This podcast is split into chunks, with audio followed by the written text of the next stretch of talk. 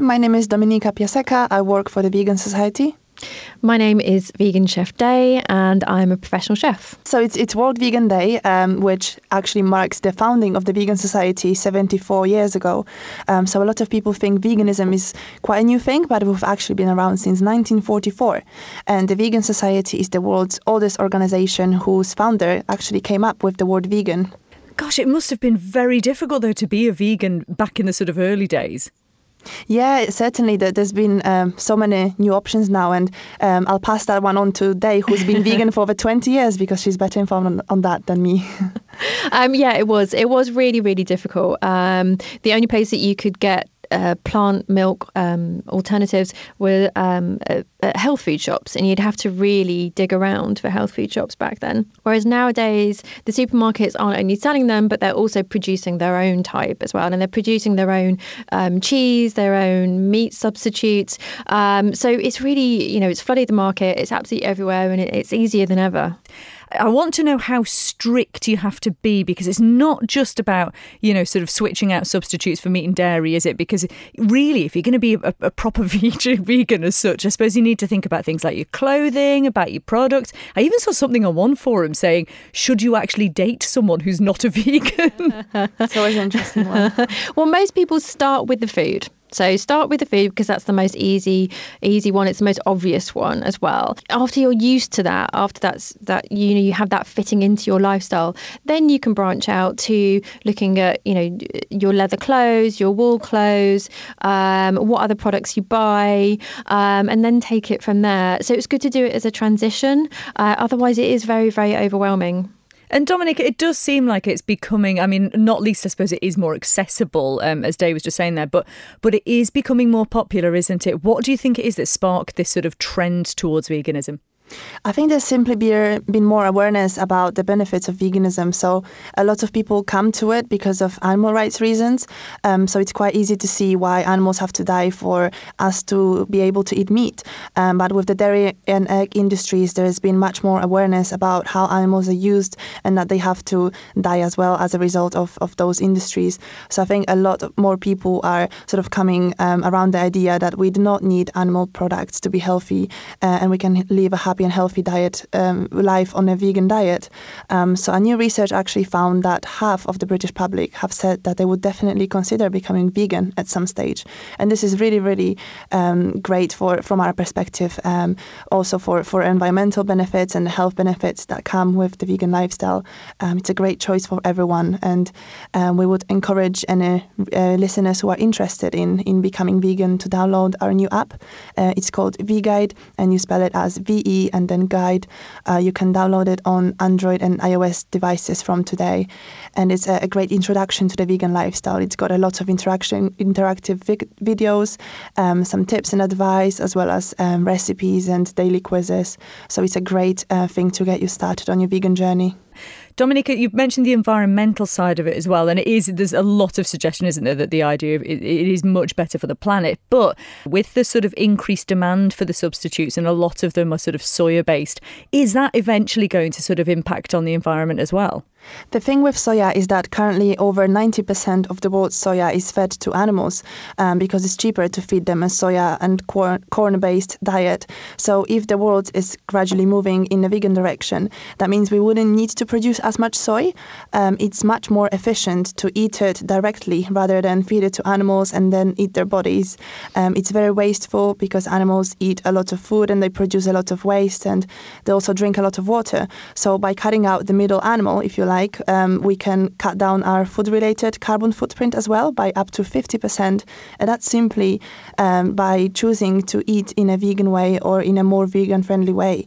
Um, so, as individuals, we can um, achieve amazing things to, to save the planet and um, we can really um, step up our game uh, to, to, to protect our, our Earth. And and what about the sort of health side of it then, Dave? Because I know you, obviously you're someone who who knows about vegan recipes and how to get the right sort of balance of stuff. But is do you have to be careful? You don't have to be as careful as you think you would. As long as you are getting a wide variety of fruits, vegetables, beans, pulses, etc., um, then you can be a very, very healthy vegan. Um, you should take B12. That's the only supplement that we should take. Um, but apart from that, you know, and as long as you are eating the the healthier vegan food, so so Oreos are vegan, but I wouldn't suggest that you eat them for breakfast, lunch, and dinner every day. Um, so as long as long as you bring some common sense to it as well. And is it okay then? Because there's a bit of a trend at the minute, isn't there, for sort of cut, cutting out meat and or dairy for some of the time? Is it okay to be like a part time vegan? Yeah, absolutely. Absolutely. I think that everyone has to figure out what works for them and what works for them at this current moment uh, because that changes that, that definitely changes quite a lot. So more people are being flexitarian so doing it for you know monday to friday they'll be vegan and then at the weekend they won't be vegan. So we're seeing that or um, people are deciding you know if i go on holiday um, then i won't be vegan because it might be too difficult. But what i say is yes you can do that but just try and make some some progress as you go along and as you get more more information and just see see how your body reacts to it as well. Uh, because what we find is that when people do do this transition, they find that that Monday to Friday veganism, they actually feel a lot better on it than they do at the weekend. I suppose that is, she raised a good point there as well, Dominique, about, you know, sort of if you're going on holiday, it might be difficult. It, it, it's not like everyone's going to be vegan. And so it is going to an extent impact on your life to a degree with, for instance, your social life, because it's difficult to sort of go round to your friends' houses and expect them to cook for you vegan food, isn't it? I think they made a valid point about going on holiday um, because obviously we don't know what it's like to be a vegan in all of those uh, other countries. But in the UK, we are so lucky to have so many vegan options out there. I mean, everywhere you go, you have um, vegan menus in restaurants, pubs, and cafes. There's actually a really good app called Happy Cow where you can type in the name of your city or the city you're visiting, and it's uh, showing you all the vegan and vegan friendly places where you can be eating. Uh, so, so we're seeing a huge increase in the number of um, options provided in those institutions, and also abroad. Um, the app works for, for places abroad as well, so it, it doesn't have to be difficult. Um, a lot of places now have a decent vegan option, so things are really improving. And for those dinner parties as well, there there are the supermarkets are really catering for us now. So your friends they can easily go to the supermarket and get you a few bits and pieces from there. Or what I'll do is I would offer to bring something round as well and to help them with that dinner party that you're going to. Now everything you're talking about does sound very positive and it is a very good day, you know, World Vegan Day to get the sort of information out there. Really unfortunate timing with the uh, the Waitrose uh, sort of issue at the minute, isn't there? With was it William Sitwell and he he came out with this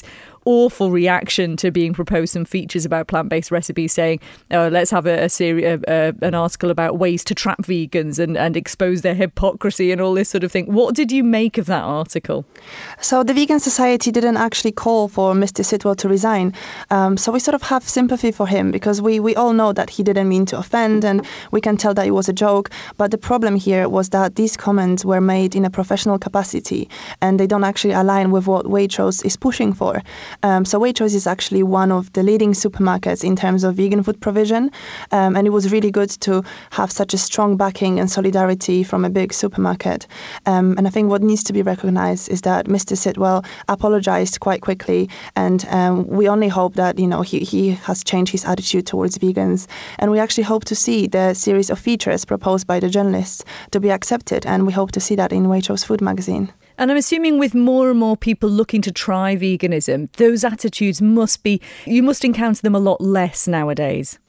Yeah, I, I think that's certainly the case. Um, uh, many people are much more open-minded these days, and, and as the, re- research has shown, over half of the British public have said that they would consider becoming vegan at some stage. So this really shows that people are more open-minded to um, different foods and lifestyles. Um, so it's really great to see so many people um, being interested in veganism. Um, and like I said earlier, for, for anyone interested, we would strongly recommend um, them to, to download VGuide right now. But before you go, then, um, Dave, what about give give us a list of maybe four or five products that we should have in our cupboards that will just make it easier to sort of deal with being vegan on a daily basis. Okay, so first of all, um, we've got yeast extract, um, also known as Marmite or Vegemite. Um, so that's a great addition to any meaty dish that you want to create. So, say for example, burgers or sausages or a chili con carne. It gives you that real meaty, like savoury flavour because vegetables are actually naturally sweet. So you need that to balance it out. So that's a good one. The other one is nutritional yeast. Now it's very different to yeast extract. Nutritional yeast is uh, a flake, and that makes um, things taste cheesy. So you can make your own cheese sauce with that, with that, and cashews. So cashews would be the third one as well. Uh, cashews are great for making creams. They're great for making a pasta sauce. I've also made ice cream with it as well. So cashews, if you soak them and then blend them, um, that's another one. A really good olive oil because um, if you add that to the dish, I, I actually fry with that, and that makes all my dishes taste taste so much better. Um, and just using those really good ingredients, actually, that's one thing to do. Is it time consuming though? Because this this nature of sort of soaking things and creating mm-hmm. your, you know, does, does it take a lot more time? Do you have to prepare? Um, it depends what you're making. So if I'm doing something with the, that cashew cream, I'll soak the cashews the night before. Or a really good cheat is to um, soak them in some hot water from the kettle for about half an hour, and then that that that makes them as soft as they need to be. Um, so you can always do it that way. So if you're going to go for um, a plant-based whole foods diet where you are cooking from scratch, you're spending more time cooking. Um, so yes, that might take you a bit more more time. Uh, but you need to find quick, easy, healthy recipes um, to make. So my website, Vegan Chef Day, has loads of them on. I have a lot of one pot dishes as well. So it doesn't necessarily need to take more time.